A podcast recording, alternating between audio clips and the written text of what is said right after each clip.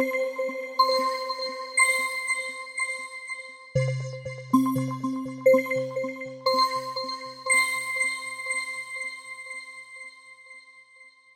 आज के मंथन का टॉपिक है ई कॉमर्स और आज हमारे साथ हैं मोहित सिंह और रोमेश जी।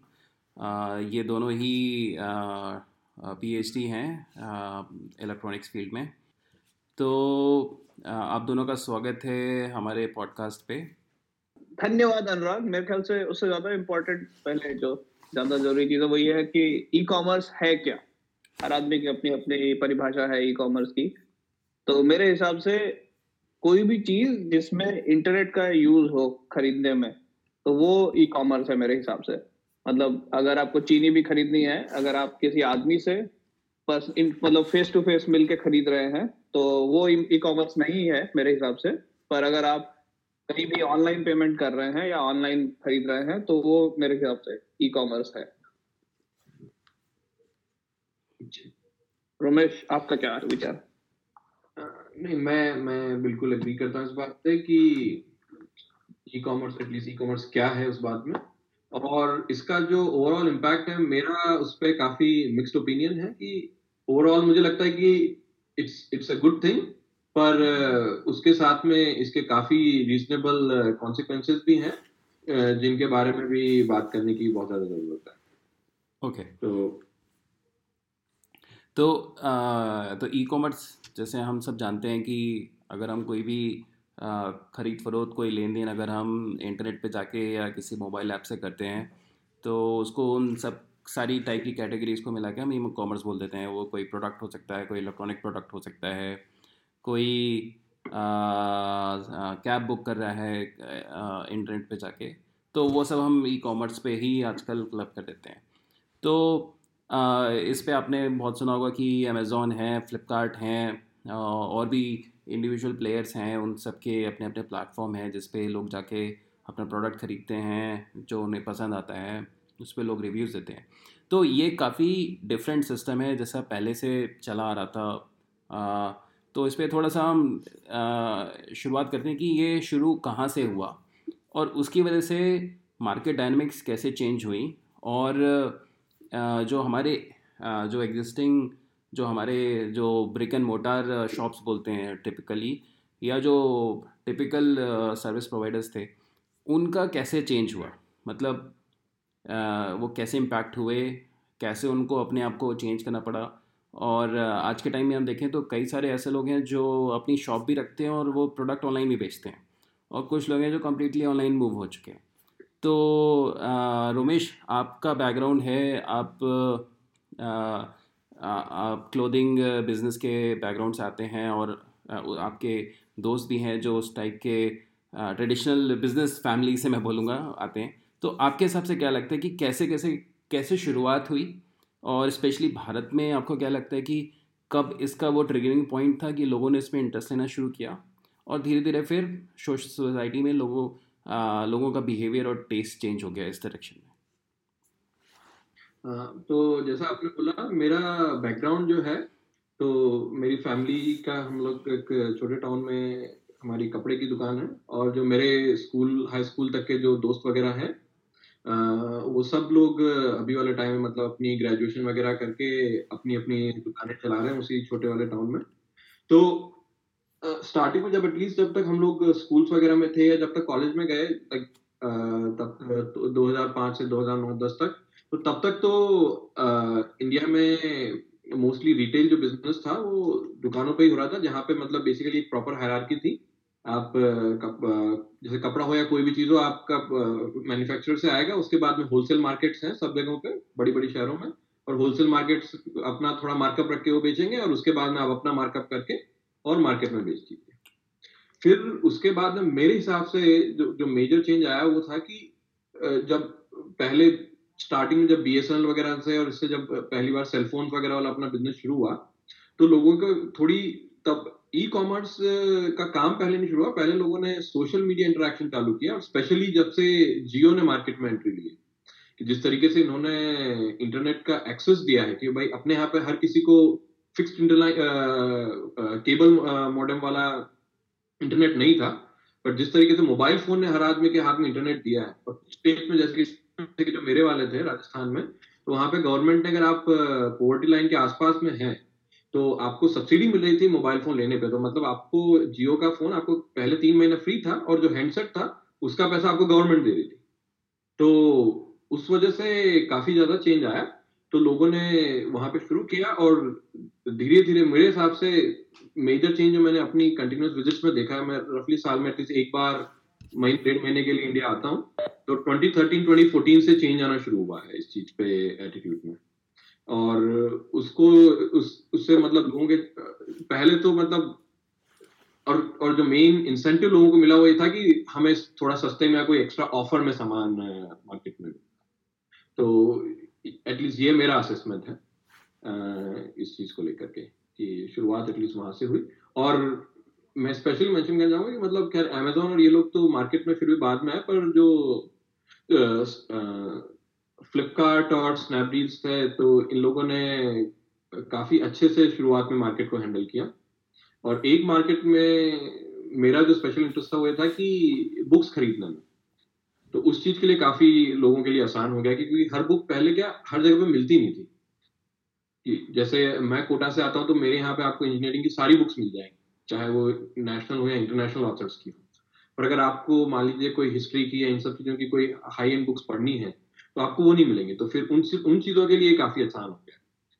तो और ओवर द टाइम इसके साथ में एक चीज़ और बदली हुई जो रूरल इंडिया में कि जो कुरियर वाला सिस्टम है, वो और ज़्यादा स्ट्रेंथ जो पहले नहीं था।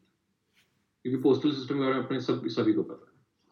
तो ये ये एटलीस्ट मेरा ओपिनियन सो uh, धन्यवाद रमेश। सो मोहित uh, आपको क्या लगता है कि uh, कैसे मार्केट डायनेमिक्स चेंज हुई?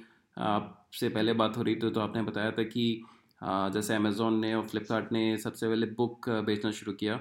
आपको क्या लगता है कि uh, वो जर्नी कैसे स्टार्ट हुई? मतलब यूएस में और इंडिया में और बाकी जगह आपको क्या लगता है कि uh, क्या ट्रिगरिंग पॉइंट था? तो uh... धन्यवाद अनुराग। पहले मैं थोड़ा सा पीछे जाना चाहूँगा जो रोमेश ने काफ़ी अच्छी बातें कही हैं तो मैं कुछ उसमें ऐड करता हूँ अपने हिसाब से। कुछ चीज़ें जैसे कि जो बहुत अच्छी बात बताई कि कैसे मोबाइल फ़ोन आने के बाद लोगों का ये इंटरनेट इंटरेक्शन मिला क्योंकि जैसे हम शुरू में मैंने ई कॉमर्स की, की जब परिभाषा बता रहा था मैं तो बताया कि उसमें इंटरनेट वाला पार्ट बहुत इंपॉर्टेंट बहुत ज़रूरी है। मतलब बिना इंटरनेट के आपका आप अगर फ़ोन पर ऑर्डर करते हो तो मेरे हिसाब से कोई चीज़ वो ई कॉमर्स नहीं है। अगर आप मिठाई भी खरीद रहे हैं तो अगर आप फ़ोन पे ऑर्डर करते हैं तो ई कॉमर्स नहीं है, पर अगर आप ऑनलाइन ऑर्डर करते तो ई कॉमर्स हो जाता है। तो उसमें दो तीन चीज़ें थी जो जहाँ इंडियन मार्केट बाकी जगह के मार्केट से अलग है। जैसे रोमेश ने बताया कि पहले इंटरनेट नहीं था, एक तरह से इंटरनेट का जो प्रॉपर पेनिट्रेशन या प्रॉपर इंडियन मतलब इंडियन सोसाइटी में जो घुसा घुसा है, वो बिकॉज़ वो मोस्टली मोबाइल फ़ोन या मोबाइल इंटरनेट के थ्रू घुसा है।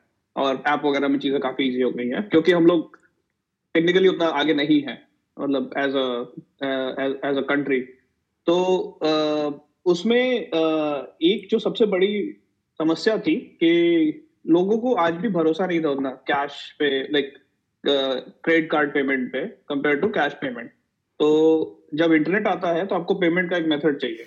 तो उसमें क्रेडिट कार्ड पेमेंट मेथड पे इंडियन कम्युनिटी का उतना भरोसा नहीं था। वो भरोसा धीरे धीरे बिल्डअप हुआ है, धीरे धीरे डेवलप हुआ है कंप्लीट ऑनलाइन आने पे। और अभी मैं वापस आऊँगा उस पर पर जो फ्लिपकार्ट का सबसे टर्निंग पॉइंट था उनके लिए मेरे ख्याल से जो सबसे अच्छा जो बिज़नेस पॉइंट था, जहाँ Indian retail as a whole वो जहाँ पे फ्लिप हुआ था जो पिवट पॉइंट बोलते हैं, वो कैश ऑन डिलीवरी था। तो दो प्रॉब्लम मेरे हिसाब से इंडियन मार्केट को कैप्चर करने में थी, जो सबसे बड़ी रुकावट। एक था इंटरनेट और दूसरा था लोगों का भरोसा ऑनलाइन रिटेल पे। तो वो दो चीज़ें, जैसा रोमेश बोल रहे थे कि स्नैपडील और फ्लिपकार्ट इन लोगों ने अच्छे से हैंडल की, वो कैश ऑन डिलीवरी ने हैंडल की। एक बार वो हो गया, फिर लोग थोड़ा एजुकेट हो गए जब उनके अंदर से डर निकल गया ओटीपी आने लगा उनके फ़ोन पे वगैरह वगैरह तो लोग क्रेडिट कार्ड और डेबिट कार्ड यूज़ करने लगे। तो ये थोड़ा सा एक क्लोजिंग आर्ग्यूमेंट मतलब रोमेश के तथ्यों को थोड़ा सपोर्ट करते हुए मेरे जो पर्सनल ओपिनियन थे उसमें। अब वापस चलते हैं, जो जर्नी कैसे स्टार्ट हुई? जैसे जो ई बुक वगैरह की बात हो रही थी sorry not e book online books की बात हो रही थी, खरीद ऑनलाइन बुक्स खरीदने की बात हो रही थी, उस पर चलते हैं। तो आप देखेंगे कि दोनों जगह एक ही मॉडल यूज़ हुआ है। जस्ट जो अमेजोन ने टू थाउज़ेंड में यूज़ किया था और फिर फ्लिपकार्ट ने यूज़ किया है। तो बुक्स वगैरह बहुत ही इंटरेस्टिंग सेक्टर है, क्योंकि जैसा रोमेश ने बोला कि बुक्स वगैरह सारी बुक्स सब जगह नहीं मिलती हैं। और यही कारण है कि मेरे पास लाइब्रेरीज होती हैं, क्योंकि बहुत मुश्किल है कोई भी एक स्टोर में जाकर के, क्योंकि इतनी किताबें हैं और हर आदमी का इंटरेस्ट अलग होता है, वो ढूंढना। और उस टाइम पे, जैसे अगर इंडिया का उदाहरण लें तो आपने देखा था कि क्रॉसवर्ड्स और इस तरह के बहुत से अच्छे बुक स्टोर्स डेवलप हो रहे थे, जहाँ पे इस तरह की आपको नॉट रेगुलर मतलब इंजीनियर की नहीं, बल्कि पुरानी हिस्ट्री की बुक्स विदेशी ऑथर्स की बुक वो मिलती थी। नॉन सिलेबस बुक्स हाँ तो उसके बाद वो एक सेक्टर आया और वहाँ पे लोग जाके यूज़ देखते थे और खरीदते थे। दूसरी चीज़ मेरे हिसाब से जो डिस्काउंट वाला काफ़ी वो होता है कि लोग हमारे टाइम पे एक ट्रेंड था कि लोग क्रॉसवर्ड जाते थे किताब पढ़ते थे और जाके ऑनलाइन ऑर्डर कर देते थे। एक दिन में आ जाती थी दस परसेंट पंद्रह परसेंट डिस्काउंट पे। अब वो दस पंद्रह परसेंट डिस्काउंट मतलब आपको समझ में आ ही रहा होगा कि क्योंकि उनके आ, उनकी दुकान नहीं है तो उनको वहाँ पे वो देने की ज़रूरत नहीं है। भाड़ा नहीं देना है उनको दुकान का तो सस्ता पड़ता है। पर टिपिकली अगर जो सिलेबस बुक्स हैं, उसमें हमेशा से दस पंद्रह परसेंट डिस्काउंट मिलता ही था। तो कोई नई चीज़ नहीं थी। ये मेरे ख्याल से एक मिथ है जिसको बहुत हाईलाइट किया गया। है आपको हमारे जमाने में कोई भी दुकान वाला पंद्रह परसेंट, बीस परसेंट डिस्काउंट देता था तो ये कोई खास चीज़ नहीं थी। पर इसको जिस हिसाब से मार्केट किया गया है, ये आपको क्योंकि जो ये हाई एंड शॉप्स थी, जहाँ पे नॉन सिलेबस बुक्स मिलती थी वो लोग आपको डिस्काउंट नहीं देते थे क्योंकि उनके पास वो रेयर बुक अवेलेबल होती थी वो उनका अपॉर्चुनिटी होता था। तो इसको दोनों को कंबाइन किया है फ्लिपकार्ट ने फिर उसके बाद डॉट कॉम के साथ मिक्स किया है। फिर उसके बाद आ, मैं एक और टॉपिक में आना चाहता हूँ कि हमारे टाइम पे ईबे ज़रूर था ऑनलाइन रिटेल के लिए। बहुत लोग नहीं यूज़ करते होंगे मैं ईबे का बहुत आ, बहुत ज़्यादा यूज़ करता था अपने टाइम पे 2010 2011 में। तो ईबे जो था वो उसमें इंडिया में क्योंकि आ, इस तरह के जो क्या बोलते फॉरेन फॉरेन कंपनीज़ को रिटेल स्टोर खोलना ऑनलाइन अलाउड नहीं था। बट आप बी टू बी कनेक्शन वाला काम कर सकते हैं, जो ईबे करता है। यानी कि आगे आप एक कंज्यूमर प्लेटफॉर्म बनाते हैं ओला उबर या जैसा, जिसमें आपके पास एक सेलर है, एक बायर है। एक सेलर है जो किताब बेच रहा है और आप ऑनलाइन ईबे से खरीद सकते हैं। पर उसमें प्रॉब्लम ये थी कि बहुत अनफिल्टर्ड था। आपको पता नहीं था आपको क्या मिलने वाला है। तो कंज्यूमर का भरोसा नहीं था उस टाइम पे इन चीज़ों पे। तो वो एक प्रॉब्लम फ्लिपकार्ट ने सॉल्व की है, मेरे जैसे कस्टमर्स के लिए। यानी कि मुझे भरोसा नहीं है कि क्या मिलेगा तो मैं जाके बहुत से रिव्यूज़ पढ़ता था, फिर जाके कुछ खरीदता था। तो फ्लिपकार्ट एक अपनी गारंटी लेके आता जैसे आप आज अमेजोन पे ऑर्डर करते हैं कोई चीज़ तो आपको पता है कि उस पर कस्टमर रेटिंग है अमेजोन ने खुद फ़िल्टर आउट किया होगा। तो एक कंज्यूमर का भरोसा होता है। तो ये सारी चीज़ आप मिक्स कर देते हैं तो आपका, आज का जो मेच्योर ई कॉमर्स है, वो आपको मिलता है। ये, पहले था पार्ट्स में था इधर उधर तो आज के टाइम पे बहुत वो आ, क्या कहेंगे प्योरीफाई हो गया है या संशोधित हो गया है। ओके okay, मैं इस पर थोड़ा और ऐड करूँगा कि आ, वो पहले कहते थे कि जैसे ई कॉमर्स आ जाएगा या अमेजोन या फ्लिपकार्ट आएँगे तो चॉइसेस रिड्यूस हो रही हैं बट मुझे लगता है कि चॉइसेस अब लोगों के पास में बढ़ रही हैं कि लोग दुकान पे भी जाके मोबाइल फ़ोन ख़रीद सकते हैं अमेज़ोन से भी ले सकते हैं फ्लिपकार्ट से भी ले सकते हैं। और अगर उन्हें पुराना चाहिए तो वो जाके ईबे पे या फिर ओलेक्स पे या क्विकर पे किसी का पुराना फ़ोन भी ख़रीद सकते हैं। तो ऐसा नहीं है कि चॉइसेस कम हो रही हैं। मुझे लग रहा है कि जितने ज़्यादा चॉइसेस हैं इत इट कहना चाहिए कि डेमोक्रेटाइज हो रहा है मार्केट और ज़्यादा बायर्स और सेलर्स के बीच में एक्सचेंज करने का ऑप्शन आ रहा है। तो अभी हमने दो चीज़ों की बात की ऑनलाइन रिव्यूज़ के बारे में और जिससे लोगों का ट्रस्ट बढ़ता है। बट एक बहुत बड़ी प्रॉब्लम है आई थिंक ये पॉइंट हम बाद में डिस्कस करते हैं लेकिन अभी हम लेके आते हैं क्योंकि इस पर अभी डिस्कस हो रहा है तो कि फेक रिव्यूज़ जो अमेज़ोन और फ्लिपकार्ट होते हैं पता नहीं चलता है कि वो रेटिंग सही है कि नहीं है लोग उस पर एक पूरा पूरा एक बिज़नेस मॉडल एग्जिस्ट करता है जिस पे फेक रिव्यूज़ और फेक कमेंट्स उस पर चलते हैं। तो आप लोगों को क्या लगता है कि आ, उसको हम कैसे हैंडल करें कैसे टैकल करें कस्टमर उसको कैसे मैनेज करें? तो अनुराग मैं इस पे कुछ अपना ओपिनियन देता हूँ। जैसे मेरे ख्याल से रिव्यू सिस्टम बहुत पहले से था। ऐसा कुछ ये नया नहीं है। आज जब लिखा हुआ मिलता है तो लोग लगता है रिव्यू सिस्टम है, क्योंकि आपको याद होगा बचपन में हम भी ऐसा होता किसी ने कोई शर्ट खरीदी तो हमने कहा कि भाई, बड़ी अच्छी शर्ट खरीदी, कहाँ से खरीदी? तो बताता था कि ये वाले दुकान पे मिल रही है तो हम जाके वहाँ से खरीद लेते थे। तो रिव्यू सिस्टम हमेशा से रहा है। वो एक छोटे स्केल पे रहा है। कोई बहुत पॉपुलर दुकान होती थी जिसके पास लेटेस्ट डिज़ाइन होते थे। या कोई बोलता था कि आ, मैं चलो मेरे साथ चलो मैं तुम्हें दस परसेंट डिस्काउंट दिलवा देता हूँ।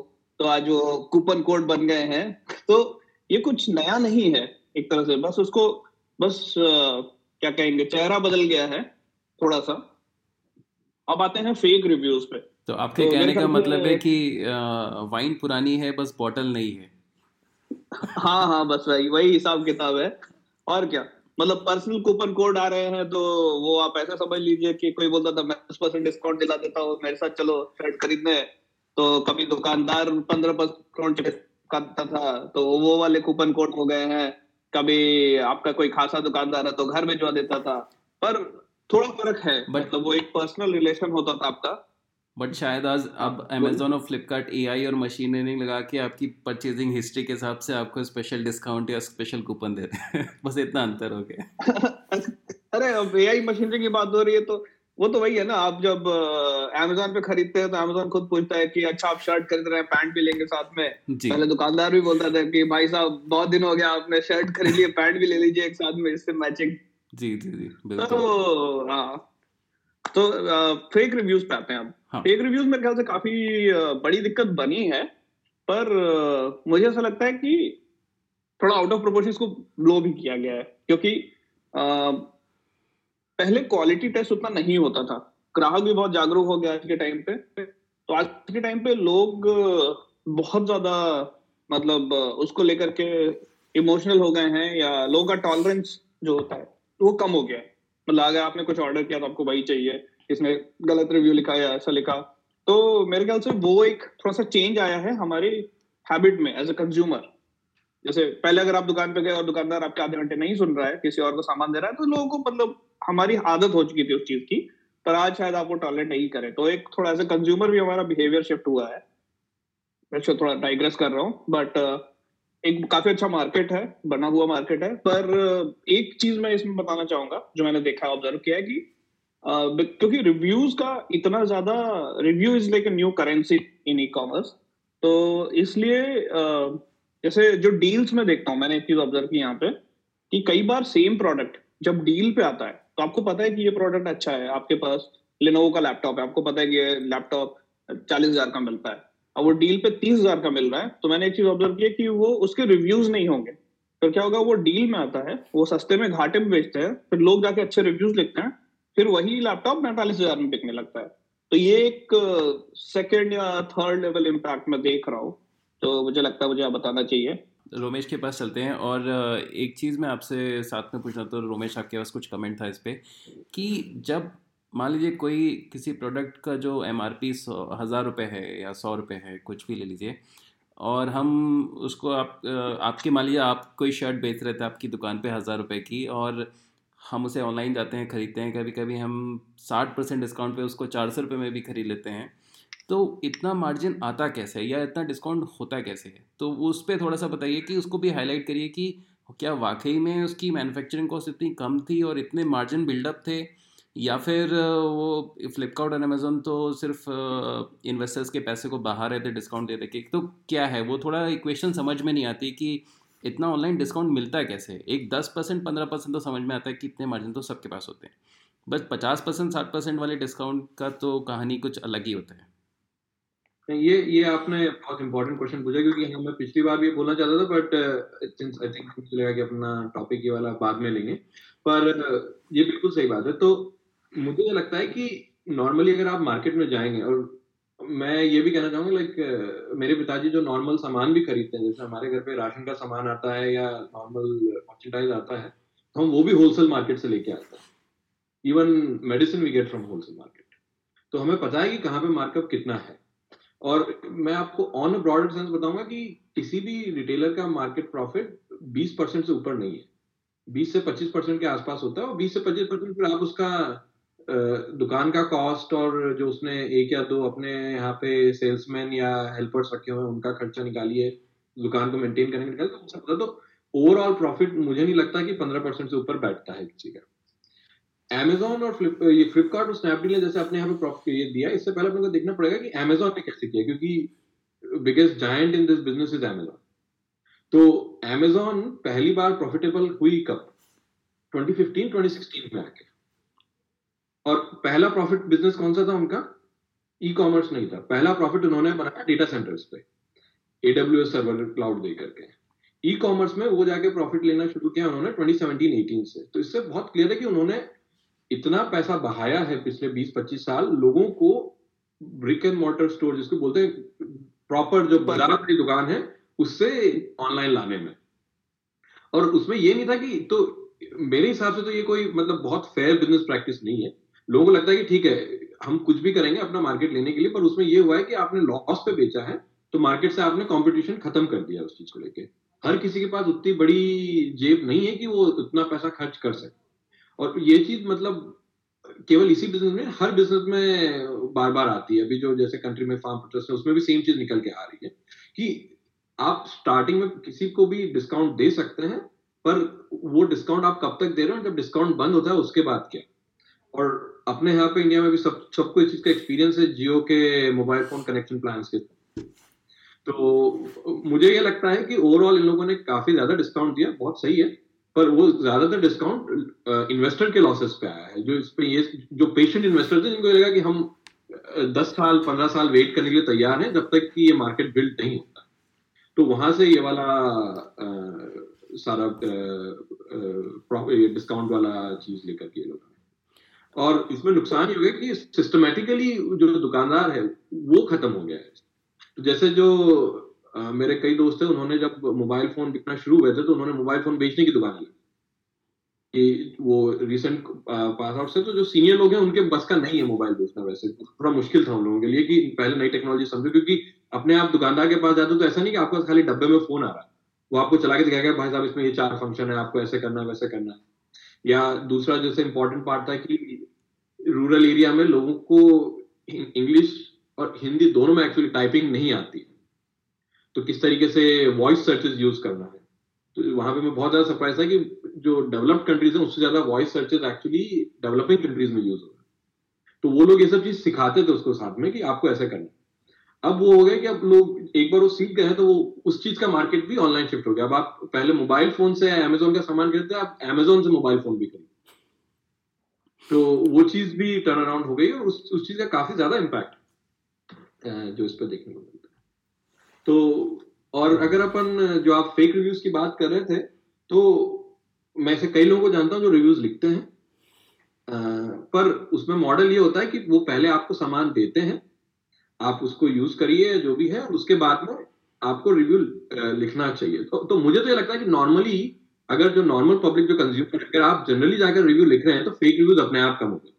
प्रॉब्लम ये कि अगर आपको सामान अच्छा लगता है तो नॉर्मली लोग जाकर रिव्यू लिखते नहीं आप केवल तभी रिव्यू लिखते हैं जब आपको सामान अच्छा नहीं लगता तो उनकी मजबूरी बन जाती है किसी तरीके से अपने सामान को पुराना आप अमेजोन पे जाके या फ्लिपकार्ट पे जाके कोई एक पर्टिकुलर जैसे फ्लावर पॉट खरीदना चाहते हैं उस पर डेढ़ सौ रिज़ल्ट आएँगे। पर आप चाहते हैं कि आपका रिज़ल्ट ऊपर में आए जो या तो अमेजोन टॉप चॉइस या उस तरीके से बताया जाए तो उसके लिए उनको रिव्यूज़ ज़रूरी है। तो ये थोड़ा कंज्यूमर के ऊपर भी है कि आप रिव्यूज़ नहीं लिख रहे हैं उसकी और दूसरी बात यह है कि अगर आप रिव्यूज़ पढ़ रहे हैं और रिव्यूज़ के हिसाब से आप सामान खरीद रहे हैं तो मेरा ये मानना है कि एटलीस्ट अभी वाले टाइम में ये हो गया कि काफ़ी ज़्यादा रिव्यूज़ जो हैं, वो या तो प्रोडक्ट का वीडियो रखते हैं वहाँ पे रिव्यूज़ में, या उसके फ़ोटोज़ रखते हैं।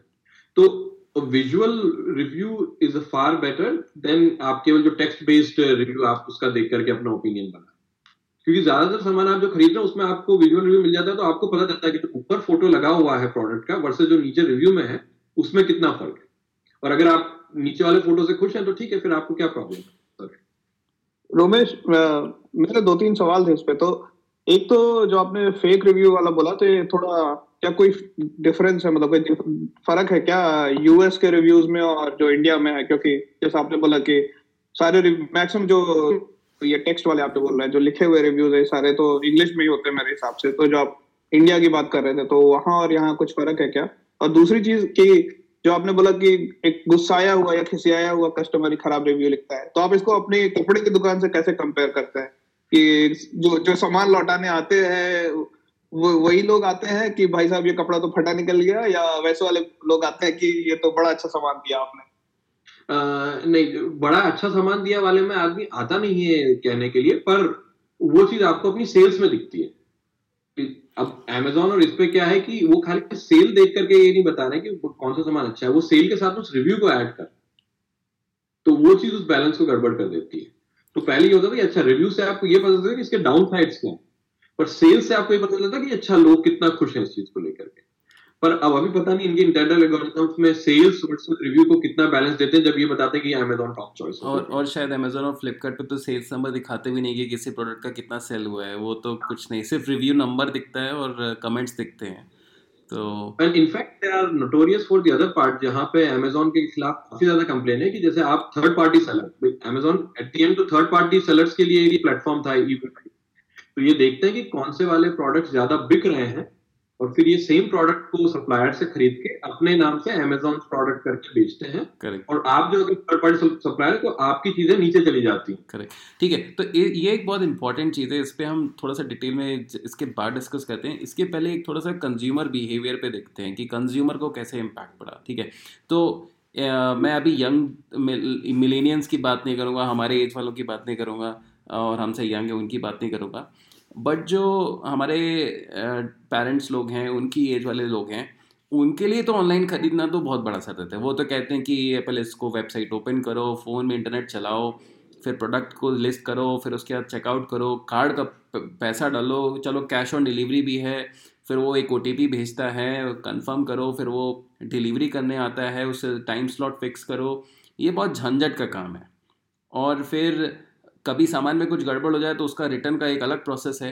तो उनके लिए तो ये बहुत बड़ा से वो तो कहते हैं कि भाई मुझे मैं तो अपना कार स्कूटर या कार उठाऊँगा मार्केट जाऊँगा सामान पसंद आएगा और ये लिया पैसा और तुरंत सामान प्रोडक्ट तो सामने दिख के खुश हो गए ठीक है। ये ऑनलाइन तो उनके ऊपर से जाता है। तो आपको क्या लगता है कि आप लोग के हिसाब से कि कंज्यूमर वो मतलब मैंने एक एक्सट्रीम शायद केस दिया होगा आपको लेकिन आ, आ, आपको क्या लगता है कि ये क्या सही रिप्रेजेंटेशन है पुरानी जनरेशन के लिए? या फिर आ, उस कंज्यूमर बिहेवियर धीरे धीरे चेंज हो रहा है? मतलब कि ए, एक है कि दुकान पे जाना प्रोडक्ट देख के ख़रीदना शायद तीन स्टेप है। और ऑनलाइन करने में शायद दस बारह स्टेप लग रहे हैं जब तक वो पूरा प्रोसेस कंप्लीट नहीं होता। आप कैसे उसको कंपेयर करते हैं? नहीं, वो वो चीज़ बिल्कुल बिल्कुल है, पर उसमें अच्छा जो मैंने एक चीज़ ऑब्ज़र्व की है, वो ये है कि अच्छा पहले भी जब आप मान लीजिए जाकर के जो छोटे आइटम है, उनकी बात आप रहने लेकिन मतलब ठीक है, वो जो थोड़ी जो पुरानी जनरेशन है, वो नहीं चाहते कि मेरा तेल साबुन कंगा भी ऑनलाइन प्रोडक्ट के जैसे आए। लेकिन वो लोग जो बड़े सामान की खरीदारी कर रहे हैं, जैसे मान लीजिए टीवी हो गया फ्रिज हो गया मोबाइल फ़ोन हो गया तो उसमें वो लोग वो पाँच स्टेप या दस स्टेप में जाने के लिए तैयार है क्योंकि वहाँ पे एक तो आपका सामान का प्राइस ज़्यादा है और दूसरा अगर आपको कोई डिस्काउंट मिल है तो वो ज़्यादा है। अगर आपको टीवी पे मान लीजिए पाँच हज़ार रुपया डिस्काउंट मिल रहा है तो, तो उनको उस चीज़ में कोई प्रॉब्लम नहीं है कि हमें ऑनलाइन ऑर्डर करना और उसमें या फिर वो अपने बच्चों को या किसी और को बोलते हैं कि आप मेरा ऑर्डर कर दीजिए। तो वो वाला भी है। और दूसरा जो मैंने देखा उसमें ये होता है कि जब इस तरीके का सामान ऑर्डर किया जाता है तब ये चीज़ थोड़ी ज़्यादा हो रही है जो कि एक्चुअली रिटेल वालों जो बिजनेसमैन है उनके लिए नुकसानदायक है। कि आदमी टीवी वाले शोरूम पे आता है, वो चार मॉडल टीवी के देख के जाता है, और वो खरीदने वाला नहीं है। उसको पता है कि मुझे घर पे जाके अमेजोन से खरीद। तो वो वाला ज़रूर है। और तो इस वजह से मुझे लगता है कि पहले भी चार, छह स्टेप्स रहते थे। आदमी पहले टीवी खरीदता था, चार दुकान पे घूम के आकर के, फिर देख करके जाता था। फिर घर पे आके लोग डिसाइड करते थे, फिर कहीं से लेके आते थे। बस अब वो वाला जो जो सीरियस बिज़नेस जिसको बोलते हैं मतलब जो पाँच हज़ार, दस हज़ार रुपए के आसपास की जो शॉपिंग है उसके लिए लोग वो चीज़ करने के लिए तैयार है। अगर प्रॉफिट भी जो उनको मिल रहा है जो डिस्काउंट मिल रहा है वो अगर उतना ज़्यादा है तो। अगर डिस्काउंट नहीं है तो उस चीज़ में फिर वो लोगों को ये लगता है कि चलो ठीक है पड़ोस की दुकान से जाकर के ले आते हैं जो जनरल कन्वीनियंस स्टोर है उनसे। तो उस वाले में उतना ज़्यादा वो पेनिट्रेशन ओके okay. Uh, लेकिन एक चीज़ मैंने ऑब्ज़र्व की है कि uh, मतलब वो शायद कुछ इंडिया स्पेसिफिक भी हो सकता है और शायद बाकी जगह ऐसा ना हो। uh, बट अभी जैसे मैंने एक टीवी ख़रीदा तो जब मैं ऑनलाइन प्राइस देख रहा था उसका तो मान लीजिए कुछ लेट से पचास हज़ार दिखा रहा था। जब मैं शोरूम पे गया तो उसने मुझे उससे भी बेटर प्राइस पे दे दिया। तो ऐसा मुझे हमेशा नहीं लगता कि ऑनलाइन हमेशा बेटर प्राइस मिलता है। पता नहीं ऐसा क्या है कि और जो उसका एमआरपी भी है ऑनलाइन देखेंगे तो वो शायद एम आर मान लीजिए उसका साठ हज़ार था और मुझे डिस्काउंट दस हज़ार का शोरूम पे मिल रहा था और मुझे मान लीजिए शोरूम पे पचास हज़ार का मिला। ऑनलाइन में देखूँगा तो वो पचहत्तर हज़ार का एमआरपी दिखा रहा था और कह रहा था कि देखो मैं तुमको थर्टी थ्री परसेंट डिस्काउंट दे रहा हूँ और पचास हज़ार का बेच रहा हूँ। तो वो मुझे समझ में नहीं आता कि ये डिस्क्रिपेंसी कैसी होती है और वो वो समझ में आता है कि शायद कभी उसकी एक साल पहले एम आर पी पचहत्तर हज़ार रही होगी लेकिन आज के टाइम में सिक्सटी थाउज़ेंड है तो वो शायद वो कुछ ऑनलाइन इस तरह से भी प्लेयर्स खेलते हैं फ्लिपकार्ट और अमेजोन तो वो मतलब बहुत कंसिस्टेंसी मुझे समझ में नहीं आती है। तो आई थिंक वो एक थोड़ा इधर गैप है जो जो ब्रिक एंड मोटार में और जो ऑनलाइन हो रहा है। तो अपने यहाँ तो फिर भी थोड़ा ठीक है अपने यहाँ पे कॉन्सेप्ट है एमआरपी का। जी। आप जैसे दूसरे कंट्री में जैसे अमेरिका में, यहाँ एमआरपी का कोई कॉन्सेप्ट नहीं आप सेम सामान चार अलग अलग स्टोर से लेके आएँगे, चार पे अलग अलग रेट पे मिलेंगे। और कहीं डिब्बे पे नहीं लिखा हुआ कि इसका एमआरपी क्या है। तो अपने यहाँ फिर भी मुझे लगता है कि वो चीज़ थोड़ी बेटर है कि किसी चीज़ का एमआरपी है। पर हाँ मैं आपकी इस बात से बिल्कुल सहमत हूँ कि इस चीज़ की कोई गारंटी नहीं कि आपको ऑनलाइन वो मिल रहा है। और दूसरा ये भी हो गया कि जो रिटेल मार्केट वाला है वो भी अपने प्रॉफिट मार्जिन स्ट्रिम कर रहा है क्योंकि उसको दिख रहा है कि अगर मैं अभी ये नहीं करूँगा तो भाई, जैसे अमेरिका में लोगों के पास ये मॉडल नहीं था कि भाई इससे क्या हो जाएगा। अपने पास में थोड़ा टेक्नोलॉजिकली जो डिले रहता है, उससे एक फ्यूचर देखने की एक कैपेबिलिटी है कि क्या होने वाला है। तो वो लोग अभी से उस चीज़ को फाइट करने की कोशिश कर रहे हैं कि सबसे अच्छा इस चीज़ का एग्ज़ाम्पल मुझे दिखता है मेडिकल सेक्टर में, जो जो होम डिलीवरी हो रही है मेडिसिन की। तो पहले भी लोग, जैसे मंथली लोगों को डायबिटीज़ और इन सब चीज़ों की दवा चाहिए होती तो फ़ोन करके घर पे मंगवाते थे। अब वो चीज़ ऑनलाइन चली गई या व्हाट्सएप मैसेज पे करके वो भेजते हैं और घर पे आपको डिलीवरी होती है। तो काफ़ी ज़्यादा ये था कि भाई उसमें और स्पेशली लोगों ने उस चीज़ को ज़्यादा किया कि मेडिसिन पे मार्कअप बहुत ज़्यादा है compare to other other fields लेकिन अब आपको वो नहीं दिखेगा। अब आप नॉर्मल स्टोर पे जाइए और आप उसको बोले कि भैया ऑनलाइन हमको पंद्रह परसेंट डिस्काउंट मिल रहा है जो एमआरपी क्योंकि मेडिसिन पे हर चीज़ पे एमआरपी लिखा हुआ। वो बेचने वाला भी वो देख के बेच रहा है। तो आपको वो मेडिसिन स्टोर वाला भी वो पंद्रह परसेंट डिस्काउंट देने के लिए तैयार है। तो वो वो और कई बार उससे ज़्यादा देने के लिए तैयार है कि आप हमसे रेगुलरली खरीदिए हम आपको पंद्रह नहीं आपको बीस परसेंट डिस्काउंट हाँ बिल्कुल। तो तो वो चीज़ वो चीज़ आप बिल्कुल सही बोल रहे हैं कि ये ज़रूरी नहीं है कि ऑनलाइन हर चीज़ सस्ती है। हम्म। तो वो वाला है। और फिर जो प्रॉब्लम है वो ये भी है कि ऑनलाइन में जो अपने यहाँ पे सिटीजन को जो चीज़ को खरीदने कंज्यूमर को जो हेजिटेशन है वो रिटर्न पॉलिसी को लेके। तो आप जैसे कंट्री लाइक यूएस में देखिए तो यहाँ पे रिटर्न पॉलिसी बहुत ज़्यादा रिलैक्स आपके पास सामान आया आपको ये लगा कि ये मतलब इसमें थोड़ा भी स्क्रैच है या डेंट है। तो 50 परसेंट टाइम तो वो बोल देते हैं कि अगर आपका प्रोडक्ट डैमेज हो तो आप ये रख लीजिए हम आपको दूसरा कॉपी भेज अपने यहाँ पे तो क्या है कि जो नॉर्मल स्टोर था वहाँ से ये प्रैक्टिस चालू हुई जो कि ठीक नहीं थी कि बिका हुआ माल वापस नहीं हो जी। तो वो एक जो अच्छी प्रैक्टिस जो ऑनलाइन से रिटेल में आनी चाहिए थी वो अपने यहाँ पे उल्टी चली गई। कि हाँ। अब ऑनलाइन वाले भी ये बोल रहे हैं कि हम आपको रिटर्न नहीं करेंगे। हाँ. तो यहाँ हमने कई डिफरेंट चीज़ों पर रिटर्न पॉलिसी ट्राई की यूएस में।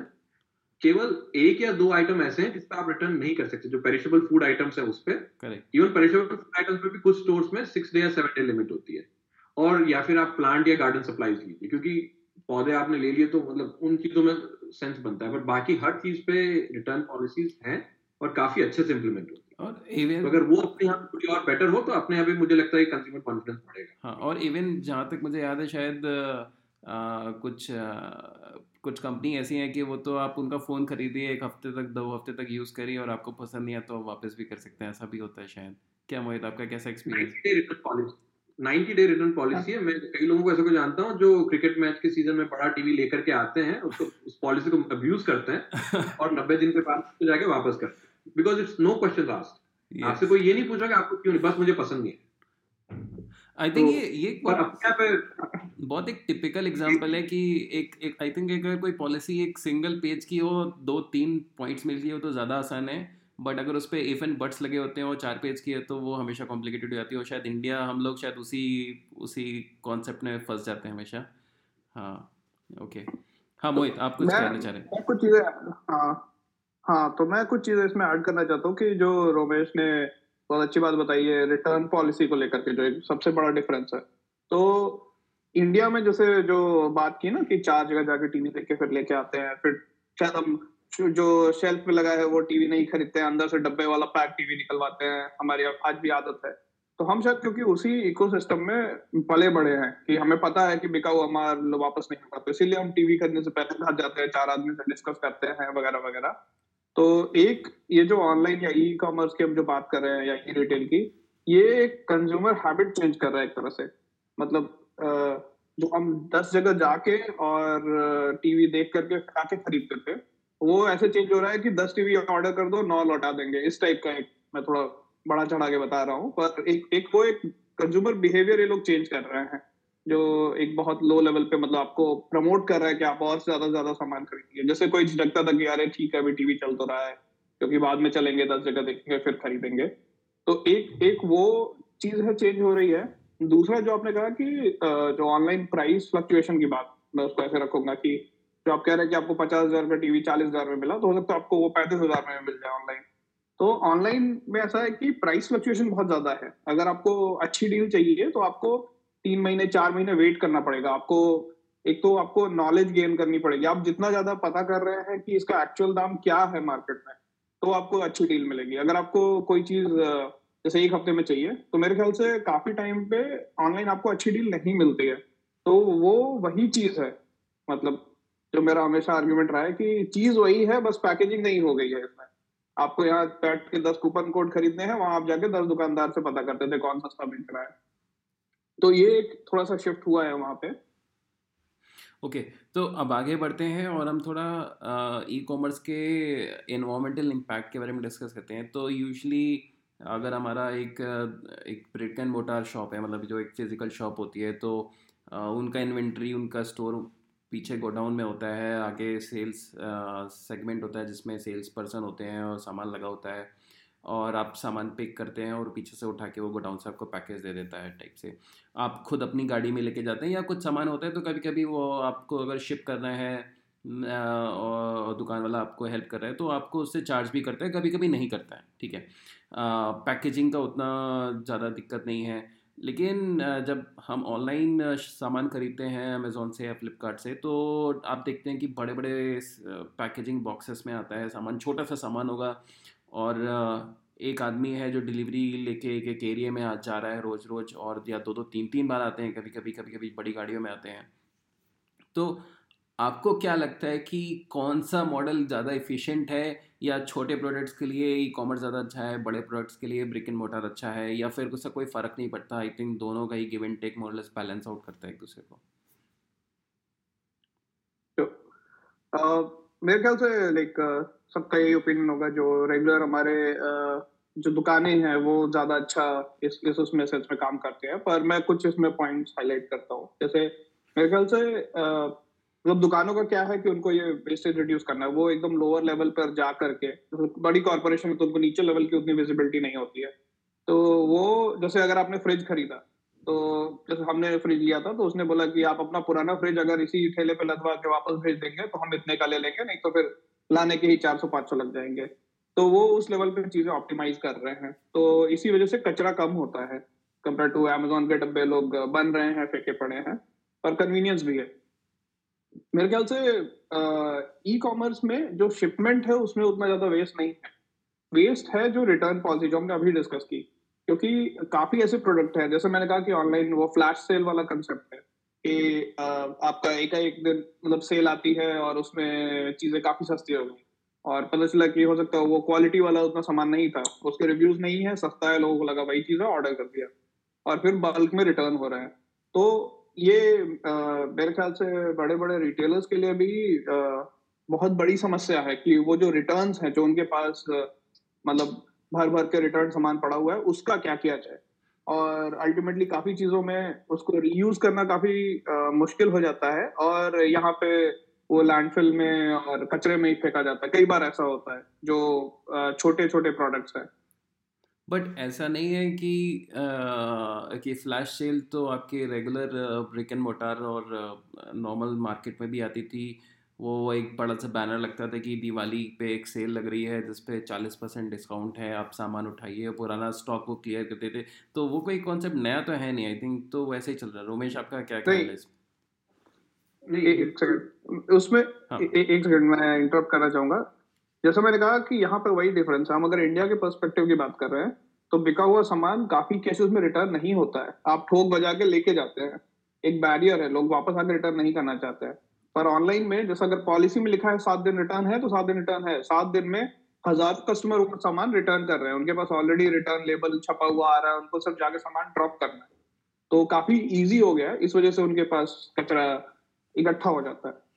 हाँ, हाँ, और दूसरा की जब अपने यहाँ पे नॉर्मल जब ऐसी वाली सेल इसी लगती थी तो वो एक छोटे गाँव या छोटे शहर तक लिमिटेड है उस पर्टिकुलर स्टोर तक लिमिटेड है और लोग जाके सामान देख के लेके आ रहे हैं। अब अमेजोन प्राइम डे या बिग बिलियन डे अब ये नए त्योहार हैं हमारे करंट जनरेशन के। कि उस, उस दिन उस दिन लोग ऑफ़िस में काम नहीं करते हैं वो अमेजोन पे अपने वेब पेज रिफ्रेश करके देखते रहते हैं कि क्या नया आ रहा है। तो वो टेम्पटेशन ज़्यादा है जो जिसको बोलते हैं ना टेम्पटेशन बाइंग बहुत ज़्यादा हो गई उस वजह से। और दूसरा जो मोहित ने बोला कि मैं उस चीज़ से थोड़ा डिसएग्री करता हूँ कि जो शिपिंग ये लोग करते हैं कि उसमें वेस्टेज उतना नहीं है केवल रिटर्न वाले में। क्योंकि शिपिंग में भी आप देखिए तो बाहर का केवल कार्डबोर्ड बॉक्स जो है वो रिसाइकल होता है। अगर वो भी आप सही जगह पे डाल रहे हैं तो। पर आप उसके अंदर जो उनके जो बबल रैप और इसमें सब में जो या जिसको क्या बोलते हैं वो छोटे थर्मोकॉल के जो बॉल्स वगैरह वो सब आते हैं वो रिसाइकल नहीं होते हैं। ज़्यादा होता है। अभी जैसे रिसेंट लाइक लास्ट वीक मेरी वाइफ ने एक केक टिप ऑर्डर किया था। केक टिप का साइज़ हार्डली एक इंच होगा। One inch by half inch वो आया है बारह इंच बाय पंद्रह इंच के बॉक्स में। तो अब उस कितना पैकेजिंग चाहिए उससे कोई वो नहीं या फिर दूसरा उसका एक्सट्रीम हो जाता है वो फिर उसको एक एनवलप में भेजेंगे तो दब जाएगा तो फिर आपका वो एक एक्स्ट्रा रिटर्न के लिए आइटम बढ़ गया कि ये सर्कुलर टिप होनी चाहिए तो चक्कर की इतनी छोटी सी आई कि आप उसका कुछ कर नहीं सकते। तो प्रॉब्लम दोनों साइड पे है। पर हाँ ये और और दूसरा इसने कंज्यूमर हैबिट चेंज कर दी है कि पहले जब आप सामान खरीदने के लिए जाते थे तो आप एक चक्कर स्कूटर से या कार से लगा रहे हैं तो आप दस चीज़ खरीद के लेके आते थे। अब आप एक आइटम एक बार में ऑर्डर कर रहे हैं। जो आपको आ, आपका जो आइटम आज खरीद खत्म हुआ है आप उसको आज ऑर्डर कर रहे हैं जो कल खत्म हुआ उसको आप कल ऑर्डर करें। या जो बीच में अमेजोन के जो बटन्स थे मेरे पास चार अभी भी पड़े हुए हैं यहाँ पर इसको दबाइए तब उस दिन वो सामान आएगा। तो इसने एक्चुअली आपकी वो एक हैबिट को चेंज कर दिया कि आप वो लिस्ट को कंसोलिडेट नहीं कर रहे हैं। जिस दिन जो काम खत्म हो रहा है आप उसको ऑन द फ्लाई उस चीज़ डिमांड उस चीज़ को मंगा रहे हैं तो इवन दो वो इतने लोगों का सामान कंसोलिडेट करके ट्रक में लेके आ रहे हैं या मिनी वैन में लेके आ रहे हैं पर उस उस मिनी वैन के चक्कर आपने बढ़ा दिए। वो सामान उतना ही आता पर शायद ज़्यादा कंसोलिडेट होकर तो पहले कस, कस्टमर अपना स्कूटर या कार का ट्रिप ऑप्टिमाइज करते थे अब अमेजोन और फ्लिपकार्ट अपने डिलीवरी वैन का चक्कर ऑप्टिमाइज कर रहे हैं बस अंतर ही हो गया है। बट ओवरऑल जो प्रोडक्ट का वेस्ट है और जो रिसाइकलेबल पार्ट है वो शायद कम हो गया है क्योंकि इवन ये कहीं वेस्ट बढ़ रहा है ई कॉमर्स की वजह से, अगर हम ये समझना चाहें। बिल्कुल ई केवल दोनों टाइप के वेस्ट बढ़ रहे हैं, जो प्रोडक्ट वेस्ट है वो भी और जो पैकेजिंग वेस्ट है वो भी। और जो आप बोल रहे हैं जैसे अमेजोन अब ऑप्टिमाइज चक्कर लगाता है, अब आप हैं और आपके जैसे दस कस्टमर है मार्केट में। पहले आप दस लोग दस ट्रिप लगाते हैं, अब आप हर आदमी जो दस सामान ले रहा है, उसके लिए अलग अलग ट्रिप बन रही है तो मल्टीप्लाई हो रही है एक्चुअली तो ऐसा नहीं कि उनकी ट्रिप्स ओवरऑल कम हुई ओवरऑल ट्रिप्स फिर भी उतनी है। हाँ सामान उतना ही है और ये नहीं कि हर बार जो अमेजोन ट्रक भेज रहा हो तब भेज रहा है जब वो पूरा फुल हाँ ये भी स्पेशली जो अपने we need it now we need it in the next day जो जो प्राइम डिलीवरी है हाँ. वो उस चीज़ को चेंज कर रहा है। आपका अगर हाँ अगर आप ये बोलते कि आपको तीन दिन से पाँच दिन में सामान चाहिए और वो सबको ऑप्टिमाइज करके आ रहा है तो वो एक अलग बात। अरे मैं तो इवन तो, एक बार का एग्जांपल दूँगा आपको कि प्राइम डिलीवरी में जिसमें सेम डे डिलीवरी करते हैं आप कि ग्यारह बारह बजे तक कर दिए शाम को पाँच बजे तक आपको वो फ़ोन दे देगा जैसे वन प्लस के कुछ स्पेशल डील्स आते थे। तो मैंने किया और वो दो इंसान आए मोटरसाइकिल पे बैठ के और वो सिर्फ़ उनके हाथ में शायद चार या पाँच फ़ोन थे वो शायद बस वो डिलीवरी करने उस एरिया में निकले थे शायद वो चार पाँच किलोमीटर में। सो so, स्पेसिफिकली उसके लिए आए थे। तो मुझे तो अजीब लगा कि दो आदमी सिर्फ़ मेरा फ़ोन देने आए मतलब ठीक है थोड़ा अच्छा लगा लेकिन ये लगा कि कितना वेस्ट ऑफ़ फ्यूल और रिसोर्स हो गया तो कि वो सिर्फ़ पाँच फुल क्योंकि वो मोटरसाइकिल में कुछ नहीं था सिर्फ़ एक हाथ में एक छोटा सा झोला या एक बैग था जिसमें मेरे ख्याल से पाँच बॉक्स से ज़्यादा तो नहीं आने वाला था सो हाँ हाँ। ये एक बड़ी अच्छी बात बोली है मतलब जैसे एक तरफ़ तो हम हर जगह कह रहे हैं कि पॉलिथीन कम यूज़ करो कचरा कम यूज़ करो अपना झोला लेके जाओ और दूसरी तरफ़ हर चीज़ अमेजोन के पॉली बैग में या बबल रैप में और कार्डबोर्ड में आ रही है। मतलब जो दस साल पहले अगर मैं अपना कचरे का डब्बा यहाँ पे जो सोसाइटी का वो देखता था तो उसमें मतलब जनरल कचरा फेंका रहता था। आज के टाइम पे सिर्फ़ मुझे अमेजोन के डब्बे दिखते हैं वहाँ पे। तो अच्छा आगे बढ़ते हुए एक मैं ऐसे टॉपिक को लेके जाऊँगा जो शायद थोड़ा सा डिफरेंट है। वो है कि एक होता है कि एक हमारे ब्रांडेड प्रोडक्ट्स हैं, जिनको हमें पता है कि वो एग्जैक्टली क्या है। मतलब अगर आप आईफोन लेने जाएँगे, चाहे आप स्टोर से लीजिए या ऑनलाइन लीजिए, आपको पता है कि वो एग्जैक्टली वही स्पेसिफिकेशन है, कोई वेरिएशन नहीं है। आप मान लीजिए कोई फ़ूड फ़ूड जैसे कॉर्नफ्लेक्स का बॉक्स भी खरीदते हैं तो एग्जैक्टली exactly आपको पता है कि वो वही है, कुछ बहुत अंतर नहीं है। बट कुछ ऐसे प्रोडक्ट हैं, जिनमें कोई लेबल नहीं होता, जिनका कोई क्वालिटी का कुछ पता नहीं होता, जो जिनका मैनुफैक्चर का कुछ आइडिया नहीं है। और दिक्कत उन प्रोडक्ट्स के साथ में आती है कि आप उनको देख नहीं सकते। तो आप कह रहे हैं कि बहुत ज़्यादा ई कॉमर्स में बहुत ज़्यादा ये फ्लडिंग हो गई है इन सारे प्रोडक्ट्स की। तो हम इनको कैसे सेग्रीगेट करें और मतलब क्या है इनका कैसे कंज्यूमर कैसे उनसे बचे कि बेसिकली कंज्यूमर तो कंफ्यूज होता है कि उसे समझ में नहीं आता कि आ, ये प्रोडक्ट अच्छे हैं ख़राब हैं क्या करना चाहिए मुझे ये लगता है कि सवाल इससे वो भी हुआ है, जिसको बोलते हैं paradox of too many choices तो आप कई बार सही चीज़ें खरीदते भी नहीं अगर आप स्टोर में नहीं जा रहे हैं, आपको नहीं चाहिए, पर अब आपको वो चीज़ रेगुलरली दिख भी रही है ऑनलाइन तो शायद मुझे चाहिए। अब आपको ये लगता है और आप उन चीज़ों को खरीद रहे हैं। दूसरी बात जो कि इंपॉर्टेंट मुझे एटलीस्ट ये लगता है कि हालाँकि अपने को पता नहीं कि इनके पीछे से प्रॉफिट मार्जिन क्या है बट मुझे लगता है कि जो ये अनलेबल्ड प्रोडक्ट्स जो होते हैं, या जिनको व्हाइट बॉक्स प्रोडक्ट्स बोलते हैं, ये ज़्यादा इन पे मार्कअप भी ज़्यादा होता है और इनमें प्रॉफिट भी ज़्यादा होता है। क्योंकि जो प्रॉपर प्रोडक्ट है आप जैसे मान लीजिए आप आईफोन खरीद रहे हैं, ठीक है, उस पर कभी कभार कोई सेल आएगी, ऐसा कुछ है, पर उस पर आपको एप्पल के खुद के स्टोर पे या अमेजोन पे कोई बहुत ज़्यादा डिफरेंस नहीं दिखेगा प्राइस और वो चीज़ कंपनीज़ को भी पता है। कि अगर आप ब्रांडेड टेलीविज़न या ऐसा कुछ खरीद रहे हैं जैसे मान लीजिए सैमसंग की टीवी खरीदना तो बहुत ज़्यादा डिफरेंस नहीं है। आप उसके एक ऑथेंटिक डीलर के पास जाकर लेकर के आइए तो कोई दिक्कत नहीं है। बल्कि ऑनलाइन में ये चांस ज़्यादा है कि वहाँ पे एटलीस्ट आपको एक ऑथेंटिक डीलर दे रहा था यहाँ पे आपको इस चीज़ की कोई गारंटी नहीं अगर आपको थर्ड पार्टी सेलर से खरीदेंगे कि ये एक्चुअली ओरिजिनल टीवी है या बाहर वाला फ्रेम केवल लगाया गया है अंदर वाला आइटम पुराना बिल्कुल। हम्म। तो ऑथेंटिसिटी की जो इशू है वो वो बल्कि ज़्यादा है इस वाले तो मुझे मुझे एटलीस्ट ऐसा लगता है दोनों चीज़ लेकिन इसमें एक अच्छी चीज़ और हुई है इस चीज़ के साथ में कि जो स्पेशली जो हैंडीक्राफ्ट आइटम्स हैं, उनको वो नॉर्मली बहुत छोटे स्केल पे बनाए जाते हैं उनका कोई ब्रांड नहीं है। लेकिन उनको इस चीज़ से एक अच्छा रिकॉग्निशन मिल गया कि वो लोग अपने थर्ड पार्टी सेल स्टैब्लिश करके चीज़ें बेच सकते हैं।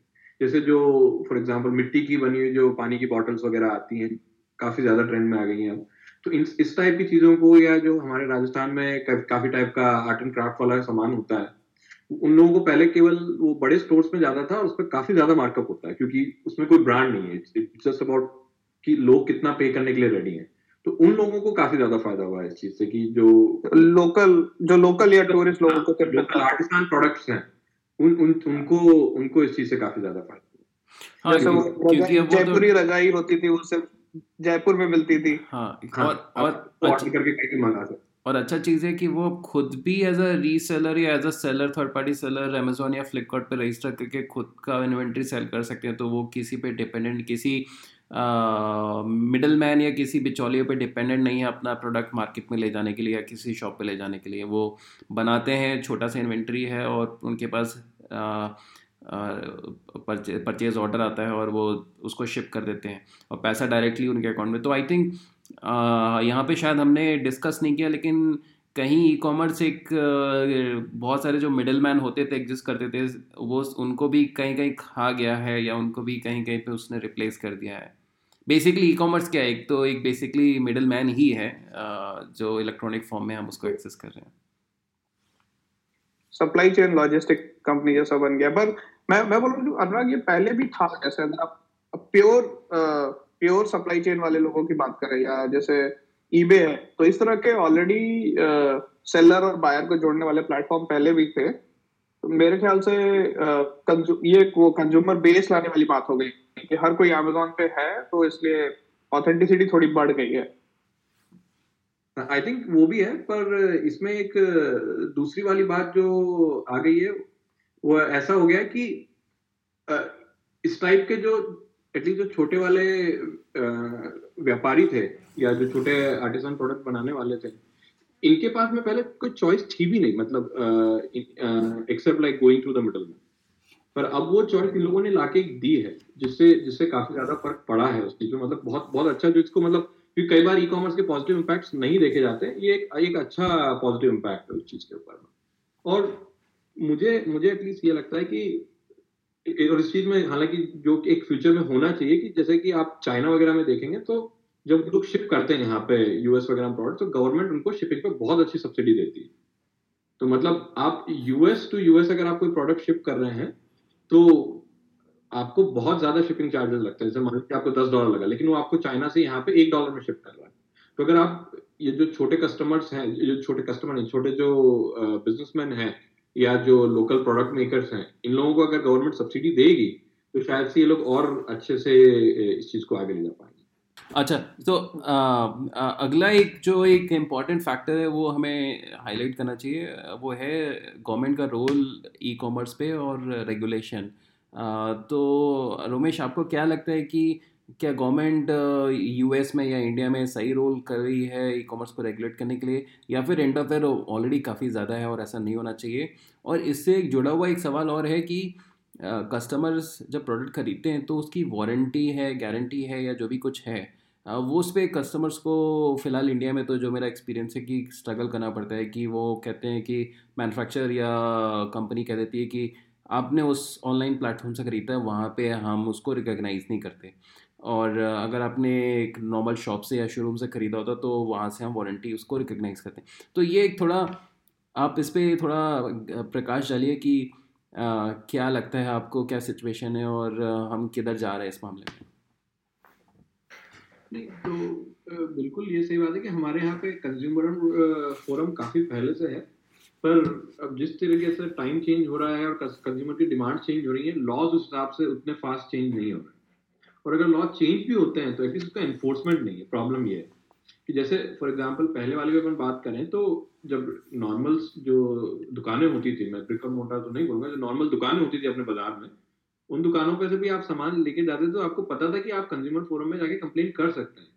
पर आपको ये भी साथ में पता होता था कि बहुत लंबा चौड़ा काम है और आप हर छोटी चीज़ें नहीं कर सकते तो इसलिए लोग रिटर्न करते भी नहीं थे, चाहे उनको चीज़ पसंद नहीं भी आ रही लेकिन अब जब कंज्यूमर थोड़ा ज़्यादा जागरूक है और और गवर्नमेंट का भी चीज़ को लेकर एडवर्टीजमेंट वगैरह काफ़ी है कि भाई आप अपने हिसाब से देख करके अच्छे से कीजिए तो लोग उस चीज़ को लेकर थोड़ा ज़्यादा एक्टिव हो भी गए पर पर हाँ ये प्रॉब्लम अपने यहाँ पे स्पेशली बहुत ज़्यादा है। मतलब यूएस में तो मुझे काफ़ी कम देखने को मिलती है एटलीस्ट मेरा अभी तक एक भी ऐसा रिटर्न एक्सपीरियंस नहीं रहा जहाँ पे मुझे लगा हो कि मेरे साथ गड़बड़ हो मतलब जो चीज़ मुझे नहीं पसंद आई, मुझे अपने यहाँ पे तो आप अगर किसी दुकान वाले को जैसे रिटर्न कर जाते हैं, आपको उसको पचास चीज़ समझानी पड़ती है यहाँ से गड़बड़े वो है। यहाँ पे सिंपल ये है कि आपको केवल ये कहना है कि मुझे नहीं पसंद है। आपको उसके आगे कोई एक्सप्लेनेशन देने की ज़रूरत नहीं तो उसमें काम चल जाता है।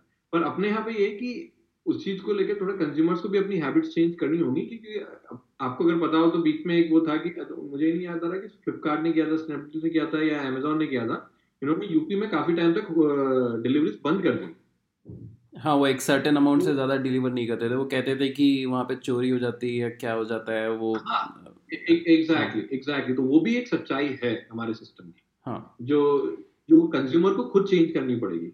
कि कंज्यूमर का अगर वो अगर ठीक तरीके से सामान को खरीद रहे हैं और रिटर्न कर रहे हैं तो आई थिंक ये पॉलिसीज़ भी चेंज होंगी। और दूसरा लेकिन अब ये हो गया कि ई कॉमर्स के साथ में अगर आप सोशल मीडिया प्लेटफॉर्म्स को जोड़ लीजिए तो आप एक अच्छा खासा नेगेटिव इम्पैक्ट खुद बना सकते हैं।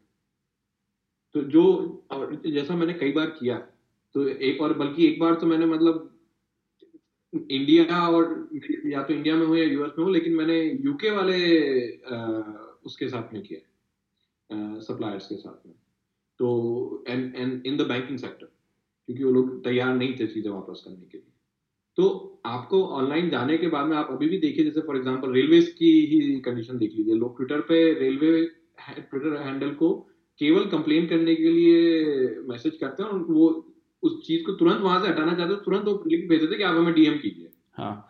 तो और- आपके पास में एक एक्स्ट्रा वेपन है कि अगर सामने वाला दुकानदार है, उसको जितना एनफोर्समेंट से फ़र्क नहीं पड़ता, उससे ज़्यादा फ़र्क इस चीज़ से पड़ता है कि और मैं कितने कंज्यूमर्स ला पा रहा हूँ मेरा प्रॉफिट कितना है। अगर आप बैड पब्लिसिटी दे रहे हैं तो उससे एक बहुत सीरियस इम्पैक्ट पड़ता है।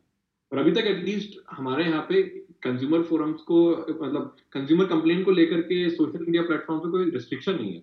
तो आप जाके डाल सकते हैं और अपने मैसेजेस कर सकते हैं फ़ोटोज़ डाल सकते हैं अपने खराब प्रोडक्ट के वहाँ पे। और अगर आपका ठीक ठाक फ्रेंड सर्कल जो कि अपने यहाँ सब लोगों का होता है मतलब तो काफ़ी जल्दी ये चीज़ें वायरल हो जाती है और उनको एक्शन लेना पड़ता है। तो वो एक इसका ऑल्टरनेट बन गया है बट हाँ मुझे ये लगता है कि गवर्नमेंट शुड डू मोर जितना ये लोग कर रहे हैं, उतना सफिशिएंट नहीं है इन चीज़ों को करने के लिए। दूसरी चीज़ एक ये हो गई कि आप जो इतने बड़े बड़े जो स्टोर्स आ रहे हैं, ये बड़े लॉबीज के साथ आते हैं। तो लॉस किस हिसाब से लिखे जा रहे हैं, किस हिसाब से चेंज किए जा रहे हैं, वो ये लोग डिक्टेट करते हैं, चाहे हम इस चीज़ को माने या नहीं माने, ये ग्राउंड रियलिटी यहाँ भी मतलब ये इंडिया में भी रियलिटी है और ये यूएस में भी ठीक है, ये डार्क वेब क्या है और ई कॉमर्स का उस पर क्या इम्पैक्ट है? और ये एक बहुत ज़्यादा डिस्कस नहीं किया जाता टॉपिक हमने भी जब इसके बारे में सोचा कि इस पर बात करेंगे तो पहले ये था कि हम इस पर बात क्या करेंगे। तो रोमेश, आपने कुछ प्रोडक्ट्स के नाम बताए या कुछ सर्विसेज़ बताई जो डार्क वेब पे या ब्लैक मार्केट में डार्क वेब पे बिक रहे हैं? तो आपको क्या लगता है कि उनका अ, क्या इम्पैक्ट है और अ, कितनी इम्पोर्टेंट है वो एक्चुअली वो और वो कैसे इनेबल हो गई वहाँ पर?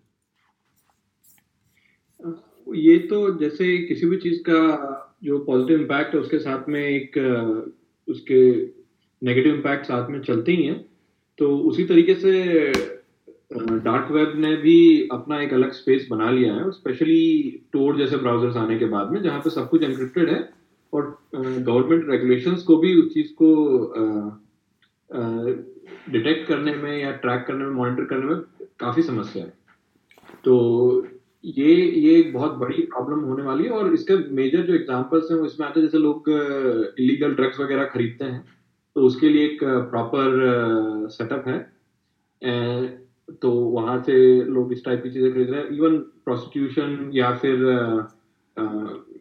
फोर्स्ड पोर्नोग्राफी इस टाइप की चीज़ें वहाँ पे बिक रही जैसे अभी किसी को रिसेंटली साउथ कोरिया में पकड़ा गया कोई कॉलेज स्टूडेंट उसने अपना अलग फोरम बना करके और कंज्यूमर्स बना रखे थे और उन लोगों को वो वीडियोस वगैरह लड़कियों को फोर्सिबली बना करके बेच रहा था। तो वो चीज़ इनके साथ में हमेशा रहेगी, पर इसमें यह कि किस लेवल तक गवर्नमेंट इसको ट्रैक कर पाती है और उससे बड़ा कि इन चीज़ों के कंज्यूमर्स अगर हैं तो वो अपनी सप्लाई कहीं ना कहीं से ढूंढी लेंगे। तो वो वाली बात आ जाती है कि आप अग- हाँ पर अब ये हो गया है कि पहले ऐसे एक या दो जिनको हम बोले सिक माइंडेड पर्सन होते थे, अब वो अपने एक बड़े ग्रुप में, उनकी अपनी सोसाइटीज बन जो कि इसका एक बहुत सीरियस नेगेटिव इम्पैक्ट हो गया है कि ठीक है, इसके साथ में ब्लैक मार्केट अपना चल रहा है, पर वो ब्लैक मार्केट अपने आप में ऑर्गेनाइज होते है। तो वो वो एक इसका बहुत बहुत सीरियस कॉन्सिक्वेंस है। तो उसके लिए अब इन लोगों को और ज़्यादा रिसोर्सेज वगैरह उस चीज़ की मॉनिटरिंग के लिए और पुलिसिंग के लिए डेवलप करने पड़े, पैसा इन्वेस्ट करना पड़ेगा। तब जा करके ही ये चीज़ हो पाएगी। अदरवाइज़ या फिर जिसको वो बोलते हैं अंडरकवर ऑपरेशन जैसे लोग करते हैं तो अदरवाइज़ ये बहुत बहुत ज़्यादा मुश्किल इस चीज़ को कैच करना। मेरा एक विचार है कि जो हमारी सारी बड़ी बड़ी ई कॉमर्स कंपनी इवन छोटी कंपनीज़ भी हैं जैसे अमेज़ोन है फ्लिपकार्ट है, वो काफ़ी कंज्यूमर बिहेवियर को बहुत ज़्यादा रिकॉर्ड करते हैं, उस पर बहुत ज़्यादा डेटा एनालिटिक्स मशीन लर्निंग या फिर आर्टिफिशियल इंटेलिजेंस का यूज़ करते हैं प्रोडक्ट को प्राइस करने में, उनमें डिस्काउंट देने में या जो भी कुछ है। तो आपको क्या लगता है कि फ्यूचर में क्या ये कंज्यूमर के लिए सही है या गलत? मेरा विचार इस पर थोड़ा डिफरेंट है। कि जो प्राइवेसी इश्यूज़ हैं वो सीरियस हैं इन द सेंस कि जब आप दुकानदार से जाकर के सामान खरीद रहे थे तो पहले अगर आपको दस दुकानदार थे और आप किसी अगर वो चाह के आपको ट्रैक भी करना चाहते थे तो एक आदमी के पास में आपकी सारी इंफॉर्मेशन नहीं थी। अब ये जो प्लेटफॉर्म बेस्ड कंपनीज़ है इनके पास में आपके बारे में काफ़ी ज़्यादा इंफॉर्मेशन है। पर हाँ ये हो जाता है कि अ, हमारे कंट्री में जहाँ पे मतलब और समस्याएँ और ज़्यादा बड़ी हैं प्राइवेसी को इतना बड़ा कंसर्न नहीं माना जाता है। जिस तरीके से मतलब चाहे गवर्नमेंट डेटा कलेक्ट करे या प्राइवेट कंपनीज़ डेटा कलेक्ट करें या किसी तरीके से उसको यूज़ किया जा रहा है, किस तरीके से उसको सिक्योर किया जा रहा है, वो लोगों के दिमाग में उतना बड़ा कंसर्न नहीं है जितना होना चाहिए। क्योंकि आपकी कंज्यूमर हैबिट्स और इन चीज़ों के हिसाब से अगर आपको टेलर मेड चीज़ें बेची जा रही हैं तो डेफिनेटली ये आपकी भलाई के लिए तो नहीं बेची जा रही है, ये कॉरपोरेशन के प्रॉफिट के लिए है और आप एज अ प्रोडक्ट उसमें यूज़ हो रहे हैं। तो आपको अपने बारे में एटलीस्ट पूरा पता होना चाहिए कि आप कहाँ पे एज अ प्रोडक्ट यूज़ हो रहे हैं। तो वो एक बहुत बहुत इंपॉर्टेंट इश्यू है। और जिस तरीके से जो मोहित ने बोला कि प्राइस गॉजिंग वाली जो बात होती है, कि ये बात बिल्कुल ठीक है कि फ्लाइट्स वगैरह में ये होता है और कि उस चीज़ के प्राइस को बढ़ाया जाता है, कम किया जाता है। पर इस चीज़ को लेके जैसे ट्रैवल में भी एक रिस्ट्रिक्शन है कि मैक्सिमम आप किस प्राइस तक जा सकते हैं। और उसमें दूसरा आपके पास कितनी चॉइसेस है। पर अगर जिस जिस तरीके से कंसोलिडेशन हो रहा है मार्केट का, और आपके पास एक या दो ही कंपनीज़ बचेंगी ये चीज़ खरीदने के लिए, क्योंकि इस चीज़ की ग्राउंड रियलिटी से तो कोई मना नहीं कर रहा कि रिटेल स्टोर्स को ये चीज़ खत्म कर है तो उसके बाद में फिर आपके पास कोई ऑप्शन नहीं है, आपको वो चीज़ महँगे में खरीदनी पड़ेगी। तो या तो गवर्नमेंट को इस चीज़ से लॉज लेके आने पड़ेंगे कि मैक्सिमम लिमिट क्या होनी चाहिए प्राइस गॉजिंग पे, या जो हमारे यहाँ जो पहले से कॉन्सेप्ट था कि एमआरपी जो है एमआरपी एनफोर्स होनी चाहिए। अदरवाइज़ आप सेम चीज़ के लिए just based on the time needs आप बहुत ज़्यादा पैसा दे रहे हैं, जो कि ठीक नहीं है। और तीसरी बात जो एटलीस्ट मुझे लगती है जो शायद से फ्यूचर में प्रॉब्लम चेंज हो, कि जैसे ये लोग आपको जिस तरीके से टारगेटेड एड दिखा रहे हैं, मुझे लगता है ठीक है मतलब अगर आप कोई एक पर्टिकुलर चीज़ को सर्च कर रहे हैं, उसके बारे में ये लोग आपको फिर और ज़्यादा एड्स दिखा रहे हैं, वो एक ठीक बात है। पर मुझे ये नहीं समझ में आता कि टारगेटेड एड जब आपने फिर कोई को प्रोडक्ट खरीद लिया तो उसके बाद बंद क्यों नहीं हो जाता? आपने फ़ोन खरीदा, आपने दो दिन सर्च करके फ़ोन खरीदा पर आप अपने एक महीने तक वो फ़ोन के ही एड देखते रहेंगे। अच्छा ये भी लीजिए वो भी लीजिए। जब आपके पास डेटा है तो at least you can improve the consumer happiness by stopping these things कि जब आपने खरीद लिया है तो वो एड का कोई मतलब नहीं रहेगा पर वो एटलीस्ट मुझे लगता है कि थोड़ा थोड़ा डिफरेंट है। अच्छा तो आ, आपको क्या लगता है कि आ, आगे ई कॉमर्स का क्या फ्यूचर है? क्या क्या यही फ्यूचर है? क्या आपके जो रेगुलर शॉप्स हैं, वो चले जाएँगे या मार्केट्स बंद हो जाएँगे? सब कुछ ई कॉमर्स पे मूव हो जाएगा या फिर आपको लगता है कि एक एक बैलेंस क्रिएट हो जाएगा कि कुछ चीज़ें हैं जो ई कॉमर्स पे बिकेंगी या कुछ चीज़ें दोनों पे बिकेंगी और कुछ चीज़ें हैं वो रेगुलर शॉप्स में बिकेंगी? आपको क्या लगता है कि किधर जा रहा है फ्यूचर और और क्या क्या नया टेक्नोलॉजी इस फ़ील्ड में आने वाला है या आ सकता है? मुझे लगता है कि डेफिनेटली जिस तरीके से एटलीस्ट फ्यूचर थोड़ा देखने को मिलता है कि जब आप किसी दूसरी कंट्री में रह रहे हैं वहाँ पे चीज़ ऑलरेडी हो चुकी है तो, मुझे ये लगता है कि रिटेल बिज़नेस बहुत सीरियस खतरे में है इस चीज़ को और कई लोगों को लगता है कि चलो ठीक है कंज्यूमर को फ़ायदा हो रहा है पर पॉइंट ये है कि जब इकोनॉमी चल रही है और जब रिटेल बिज़नेस था तो ठीक है आपके पास टेन स्टैगर्ड लोग थे जो बीच में मिडिल मैन का काम कर रहे थे और वो भी आपकी इकोनॉमी का हिस्सा। तो उस चीज़ से आप उन लोगों का बिज़नेस आप खत्म कर रहे हैं और आप उसकी जगह पे, ठीक है, आप वेयर हाउस बिज़नेस या कुरियर बिज़नेस बढ़ा रहे हैं। पर एट दी एंड ये होता है कि आप जितना बिज़नेस जो खत्म कर रहे हैं, जो high age business wage business था, उसको खत्म करके आप लो वेज बिज़नेस को बढ़ा रहे हैं तो आप लोगों की जो सोसाइटी है, उसमें पैरिटी कम कर रहे हैं। मतलब गरीब को आप और ज़्यादा गरीब किए जा रहे हैं, उसको आप केवल lower person lower income person था, वो अपनी छोटी दुकान लगा के कुछ करने की कोशिश कर रहा था वो नहीं कर सकता। उसको कुरियर ही बनना पड़ेगा अमेजोन के लिए जाकर और दूसरा सेम वो जो पैसा है, वो ऊपर जाकर के केवल शेयर होल्डर्स के पास में कंसोलिडेट हो रहा है, जो कि पहले मार्केट में बहुत ज़्यादा स्प्रेड आउट था और ओवरऑल इकोनॉमिक एक्टिविटी में मेरे हिसाब से ज़्यादा इंपॉर्टेंट था। तो वो एक बहुत, मेरे हिसाब से वो एक प्राइम कंसर्न है, जो कहीं पे भी एड्रेस नहीं है, क्योंकि छोटे बिजनेसमैन की लॉबी या अगर है भी तो इतनी स्ट्रांग नहीं है एक्सेप्ट लाइक वोटिंग पावर जो इस चीज़ को इन्फ्लुएंस कर पाए क्योंकि कंज्यूमर को एटलीस्ट अभी फ़ायदा हो रहा है तो कंज्यूमर को उस चीज़ से कोई फ़र्क नहीं पड़ता है। जैसे हम यहाँ पे यूएस में देखते हैं तो ज़्यादातर जो रिटेल स्टोर्स हैं, जहाँ पे आपको ज़्यादा भीड़ दिखेगी, वो केवल रेस्टोरेंट बाकी जगहों पे फुटफॉल बहुत कम हो गया है, जितना पहले स्टोर थे उनसे। या फिर जो केवल तीन या चार बड़े सुपर मार्केट हैं, वो बचे जिसकी जगह पे, वहाँ पे भी उतने ही लोग काम कर रहे हैं।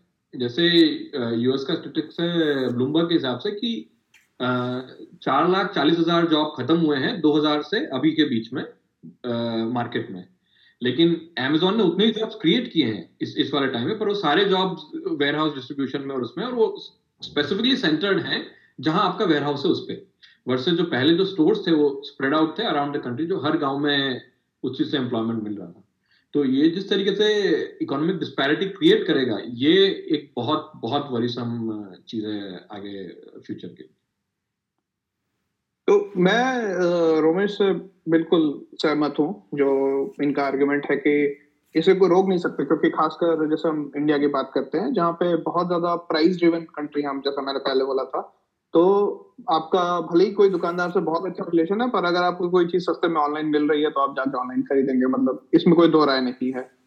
तो फ्यूचर डेफिनेटली ये री, मतलब ई रिटेल का है क्योंकि अगर बड़ी कॉर्पोरेशन है तो अगर आप लॉन्ग मतलब एक पूरा पिक्चर देखेंगे तो जब मिडिल मैन खत्म हो जाते हैं आपके पास वेयर हाउसिंग कॉस्ट है तो एटलीस्ट जो रेगुलर गुड्स हैं जो आप डेली दालचीनी की बात करते हैं तो जिनमें बहुत ज़्यादा वेरिएशन नहीं है, वो तो इनके थ्रू ही आने वाले और जैसा रोमेश ने कहा कि यूएस में सिर्फ़ स्पेशलिटी स्टोर्स बचे हैं। जैसे अगर आपकी बाइक शॉप है कोई, या साइकिल बोलते हैं, वैसे साइकिल की दुकान है तो अगर आपको रेगुलर साइकिल खरीदनी है तो वो शायद आपको पीस पीस में मिलेगी, आप घर लाके उसको असेंबल कर लेंगे तो वो ऑनलाइन ही सस्ती मिलने वाली है।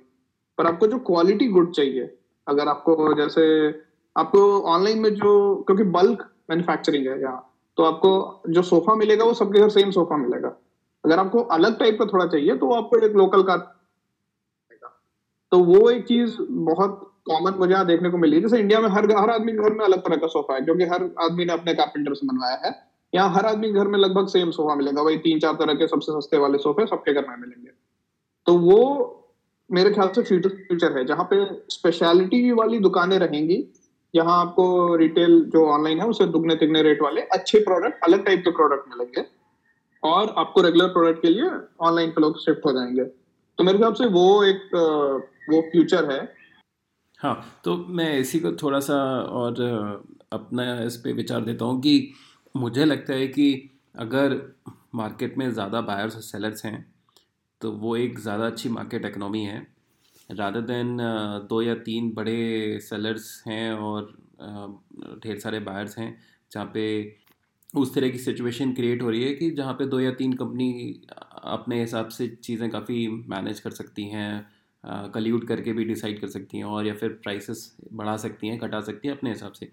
तो उस केस में आई थिंक ई कॉमर्स क्योंकि कंपटीशन कम कर रहा है तो मैं तो मुझे तो लगता है कि ई कॉमर्स उतना बड़ा नहीं होना चाहिए, उसको भी छोटा ही रहना चाहिए। बट वेनी वेज और साथ में एक चीज़ ये भी है कि हम जैसे आपने बोला कि रेस्टोरेंट एक ऐसी चीज़ है जो ई कॉमर्स में अभी तक नहीं है, क्योंकि उसमें भी कितना भी आप करोगे, एक लिमिट से ज़्यादा लोग फिर भी पसंद करेंगे कि रेस्टोरेंट में जाके खाना है। तो मुझे भी ऐसा लग रहा है कि बहुत सारे ऐसे फील्ड्स हैं प्रोडक्ट्स हैं सर्विसेज़ हैं, जो प्योरली ई कॉमर्स नहीं हो सकते। उसमें एक लोगों को एक्सपीरियंस चाहिए बाइंग का शॉपिंग का स्पेशली जैसे क्लोथिंग है। जब तक आप कपड़ा छू के या फील करके या पहन के फिटिंग में नहीं देख सकते, आप कितना भी मर्ज़ी से आप मंगा लीजिए, उसमें रिटर्न और एक्सचेंज बहुत होता है। हाँ अगर कोई आपको एक एक एक बेडशीट खरीदनी है तो वो ठीक है, क्योंकि वो तो एक फिक्स साइज़ की आएगी, उसमें आपको कोई दिक्कत नहीं है, आपको कपड़े की क्वालिटी फिर भी शायद फील नहीं होगी, लेकिन आपको बहुत इंपॉर्टेंट नहीं होता। लेकिन अगर आप एक एक एक ब्लेज़र या एक शर्ट खरीद रहे हैं या एक एक ऐसा आ, क्योंकि ये बेसिकली आपके आप बिल्कुल आपके शरीर पे फिट होने वाली चीज़ है। तो वो तो नीच रहेगा ही और आ, उसके लिए आप डेफिनेटली स्टोर पे तो आप डेफिनेटली जाओगे। तो मैं इसको समराइज़ करूँ तो ये कह सकते हैं कि ये नीड वर्सेस वांट का इशू है। जिसमें आपकी जो नीड है या नीड से रिलेटेड जो प्रोडक्ट्स हैं वो आप ई कॉमर्स या रिटेल से परचेज करेंगे या उस पर शिफ्ट हो जाएँगे फ्यूचर में, काफ़ी हद तक। लेकिन जो आपका एक वांट वाली जो परचेज़ है, जो उसका एक शॉपिंग एक्सपीरियंस है, उसके लिए बायर्स और जो कस्टमर है वो एक्सपेक्ट करेगा कि वो शॉप पे जाए या उस बाइंग एक्सपीरियंस को उसी तरह से एंजॉय करे, जैसे वो आज के टाइम पे करते हैं। चलिए, इसी के साथ हम आज का मंथन हम समाप्त करते हैं। आप दोनों का हमारे पॉडकास्ट पे आने के लिए और जुड़ने के लिए धन्यवाद। आपका भी बहुत बहुत धन्यवाद अनुराग। यू नो हमें इनवाइट करने के लिए। मुझे भी काफ़ी अच्छी अच्छी चीज़ें जानने को मिली जो मुझे नहीं पता थी। बहुत बहुत धन्यवाद। धन्यवाद अनुराग इनवाइट करने के लिए। और मैं आपके व्यूअर्स से या लिसनर से यही कहना चाहूँगा कि बेसिकली जागरूक रहिए इस चीज़ को लेके और देखिए कि आपके आस पड़ोस में क्या हो रहा है और अपनी चॉइसेस उस हिसाब से बनाई है क्योंकि इसके क्या शॉर्ट टर्म इम्पैक्ट्स हैं और किसी भी चीज़ के क्या लॉन्ग टर्म इम्पैक्ट्स